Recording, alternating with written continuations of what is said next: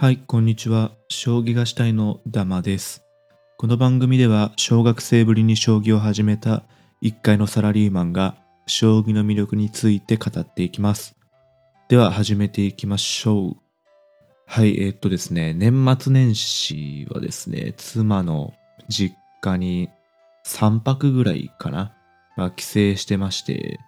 まあ結構田舎なんでね、正直あんまやることなくて、で、それで、まあ、将棋界のね、昔のことについてちょっと調べてたんですよね。まあ、昔って言ってもそんな昔じゃなくて、平成の時のこととかなんですけど、で、そこでね、ちょっと面白いというか、まあ、だからなんだっちゅう話なんですけど、うん、ちょっとね、この場で話したいなっていうのがありまして、まあ、将棋のね、七不思議、将棋界の七不思議といえばみたいなもののね、一つに入ってくると思うんですけど、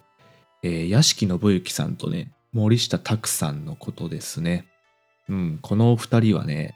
平成におけるまあ大きな謎というか、まあもしあそこでこうなっていたら、将棋界ってもうちょっと変わってただろうなっていうね、ターニングポイントみたいなものがあるので、それをね、サクッとお伝えしていこうと思うんですけど、まあ、森下拓さんはね、あの、もともとお強い方で、で、屋敷さんはね、あの、藤井聡太さんが初タイトル挑戦するまで、最年少で棋聖戦挑戦っていうね、まあ、記録を持っていた方なのでね、お二方とも強いんですけど、えー当時ですね、平成の初期頃、平成3年とか4年ぐらいなんですかね、あの、この当時で言えばですね、あの、羽生さんとかね、谷川さんに次ぐ格だったね、森下さんがね、まあ、未だにというか、タイトルを持ってね、無冠っていうことなんですよね。で、これを今で言えばですね、藤井聡太八冠と渡辺明九段に次ぐね、うん例えば豊島さんとか永瀬さんがタイトルを一個も取ってないような、まあ、そんくらいのことなんですよね。それだけの実力がありながら、森下さんは一回もタイトルを取っていないと。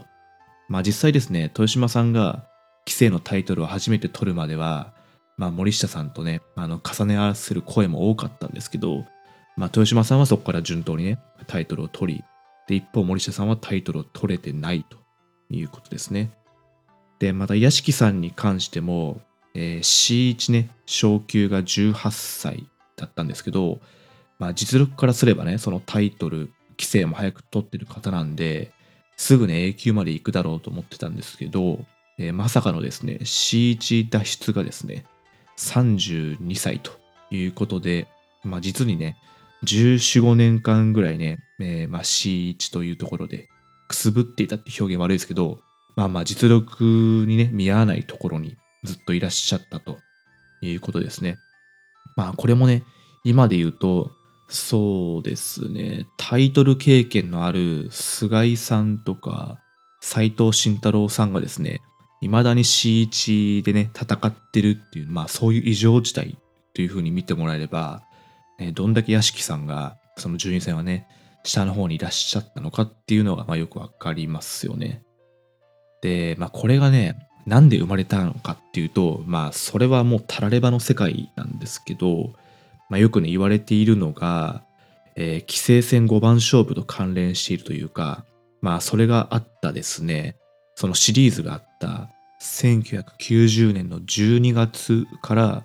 1991年の1月ですね。まあ約2ヶ月弱、ここら辺がですね、まあターニングポイントというか、まあお二人の運命をね、まあ結果的には決定づけるものになったんじゃないかっていうふうにね、将棋界で言われてるんですよね。で、ここはですね、あの90年12月のこの棋聖戦5番勝負っていうのは、まさしく森下さんと屋敷さんが争ったところでして、棋聖を持っていたのが屋敷さん、挑戦者が森下さんですね。で、まずですね、わかりやすく森下さんの方は、ここでタイトルを取れなかったっていうのが、結果的に大きな取りこぼしになるってことですね。まあもちろんですね、あの屋敷さん当時小さな天才と呼ばれてましたので、倒すことはね、簡単じゃないんですけど、まあ、そこからね、あの5回森下さんってタイトル挑戦するんですけど、えー谷川さんに1回、羽生さんに4回ということでね、まあそのお二方と比べると、まだね、屋敷さんに勝てる確率の方が高いだろうってことで、ここのね、大きな一番を逃したっていうのはね、まあ大きかったってことですね。で、一方ですね、屋敷さんも、まあこの時期にね、まあ人生を決めると言ってもいいんじゃないかなっていう大勝負を戦うことになったんですよね。で、それはですね、この棋聖戦じゃなくて、順位戦の方なんですよね。で、このですね、棋聖戦のですね、5番勝負の第3局と第4局の間に、このお二人はですね、C 級1組のね、順位戦でも当たってるんですよね。で、日程で言うとですね、91年の1月11日に、棋聖戦の第3局。で、同じ月の14日に順位戦。で、25日に棋聖戦第4局ということで、まさしくですね、この棋聖のタイトル戦のど真ん中に順位戦がありまして、えー、しかもですね、事実上の昇級決定戦がね、あの入ってるという、まあなんとも痺れるようなスケジュールだったんですよね。で、この C 級1組の順位戦で言うとですね、えー、森下さんと屋敷さん、お二人とも6勝1敗同士っていうことで、まあ勝った方がね、かなりその B 級2組にね、えー、抜けられるんじゃないかというところの直接対決でして、で、前期ですね、森下さんが時点だったので、まあ同じ順位だったらね、森下さんの方が優先されるということで、まあこのね、規制戦もさることながら、順位戦もどっちが勝つんだっていうね、注目のカードだったようなんですけども、えー、屋敷さんはですね、その前の年に C 級2組を、えー、1期で抜けてきてて、で、C 級1組ということで、でも順当にいけばね、ここも、うん、2期連続のね、1期抜けを狙って、B 級2組トントンといけるんじゃないかというところだったんですけども、えー、順位戦に関しては森下さんがね、勝ちましたということで、まあしかもですね、その内容が、まあ屋敷さんがあまり良くなかったというか、うん、73手ぐらいでですね、終局してまして、で、終局図をですね、将棋 DB で見ても、まあ結構まだ終盤に差し掛かる手前の中盤っていうところでね、まあ素人目には全然まだこれからだろうっていうところだったんですけど、まあ屋敷さんがもうこれ以上やってもね、まあ無理だろうと思ったのか、まあもしくは規制戦に集中したかったのかっていうのもあるかと思うんですけど、結構早めに投了されたということで、まあこれがね、結果的にと言っていいのか、その後ですね、えー、屋敷さん、14年間ですね、C 級1組から抜けられないということになってしまうのだから、まあ恐ろしいなって話ですよね。で、一方、森下さんはですね、あの、順位戦はその勢いのままにですね、B 級2組に昇級されまして、で、屋敷さんは8勝2敗で惜しくも、えー、順位戦の昇級を逃したということになるわけですね。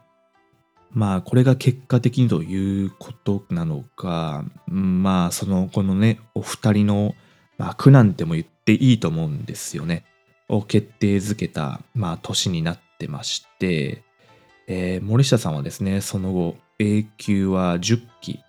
で、棋戦の優勝ですね、そのタイトルじゃないものの大会は優勝8回、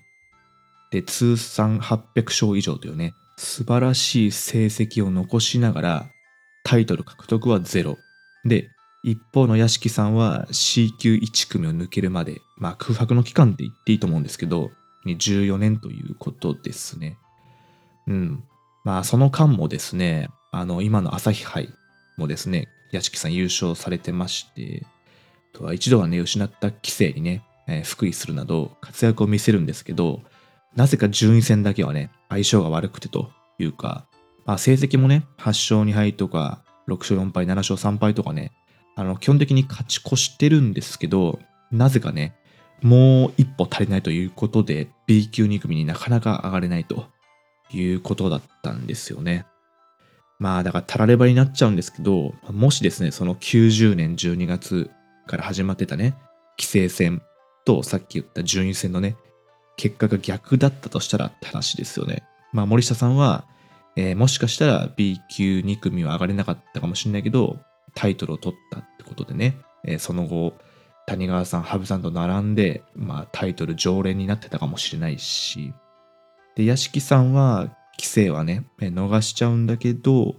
まあ、すぐね、A 級、本来の実力である A 級までね、上り詰めて、まあ、名人挑戦もあったかみたいなね、風になったかもしれないですよね。